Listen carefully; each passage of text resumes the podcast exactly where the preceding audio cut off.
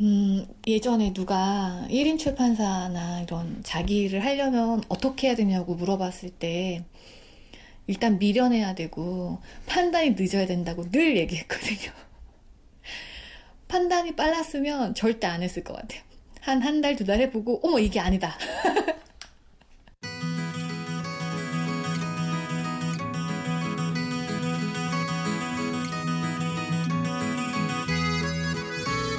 이 사람이 사는 세상.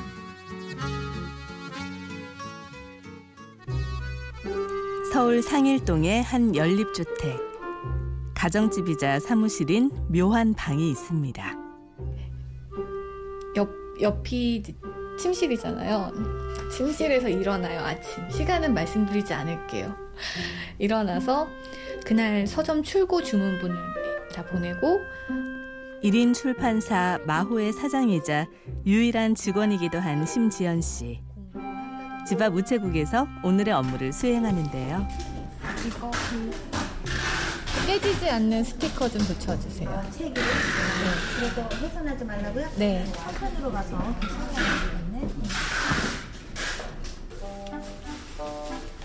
기획, 편집, 서무, 회계, 주문 견적, 발송, 반품까지 모든 일을 다 하지만 가장 어려운 일은 영업입니다. 너무 쑥스러운 지- 일인 거예요. 그러니까 다른 사람이 만든 물건이라면 어 이거 이거 이렇게 좋다 여기 이렇게 봐봐 이 내용이 얼마나 알찬지 몰라 이럴 수 있는데 내가 만든 걸 가지고 이 정말 좋은 책이거든요. 한번 보실래요? 이렇게 잘 만들었어요라고 말하는 게 9년 전에는 지연 씨도 그냥 직장인이었죠. 고구마로 병을 고칠 수 있다는 책을 만드는 것도 싫었고 어떤 책을 만들 것인지 미리 보고하는 일도 어려웠지만 다 그렇게 사는 것이려니 했습니다. 침대에 사람을 맞추는 삶이었던 것 같아요. 이, 이게 너무 당연하고 이게 보편적이니까 이렇게 지내야지 생각하고 저도 그 길에서 벗어나면 큰일 나는 줄 알았어요. 그러던 어느 날 내 인생의 마지막 방학을 다녀오자는 생각에 회사를 그만두고 향했던 일본. 일본에 가려면 그래도 명분이 있어야 되잖아요. 부모님이나 주변에서.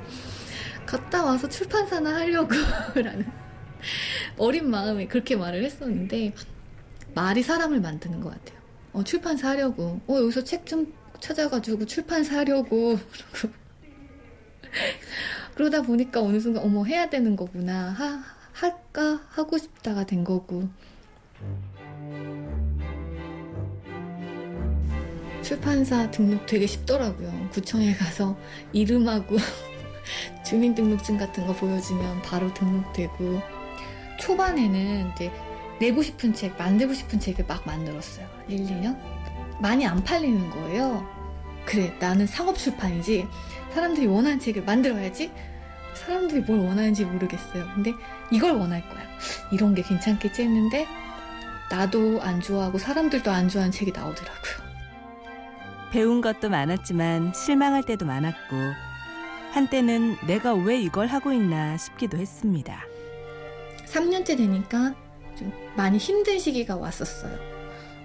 아, 계속 하는 게 맞을까 고민을 했었는데 하루 딱 생각을 해봤어요. 그냥 써봤어요, 종이에다가.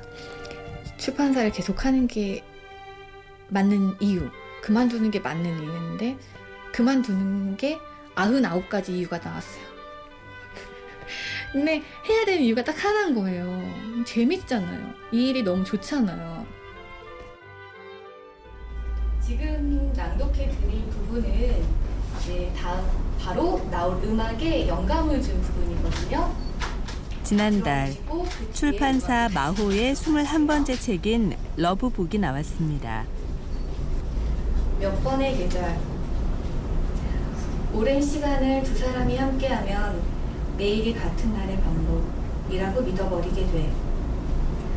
하지만 그날 그 계절은 단 한 번의 순간 사랑하는 사람과 둘이서 수많은 계절, 수많은 풍경을 보며 살아가는 거야.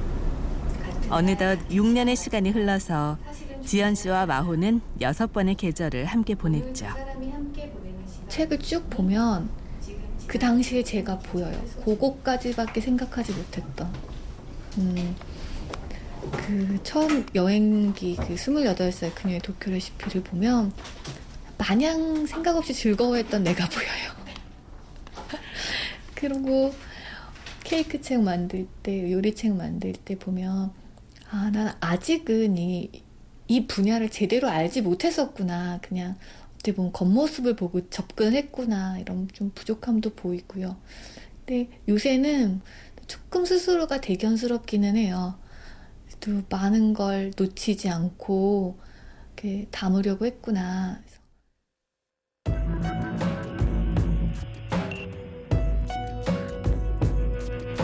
대형 출판사에서는 절대로 가지 않을 심지연만의 길. 음, 그냥 요새는 그게 재밌는 것 같아요. 어떻게 돼야겠다라고 틀을 만들지 않고 한 권 한 권 만들 때마다 이렇게 그려지는 그림들 보는 게 즐거워요. 느릿하고도 진지한 자신의 걸음을 회사라는 조직에 어떻게 맞춰야 할지 몰랐던 아가씨는 이제 자신처럼 천천히 걷는 사람들을 기다려주는 사람이 되었습니다. 되게 좋은 생각을 갖고 있는데 표현이나 어투에서 전달이 안 되는 것들이 많거든요. 그거를 계속 얘기하면서 들어주고 왜냐면 그게 좋다고 생각하는 이유가 분명히 있거든요.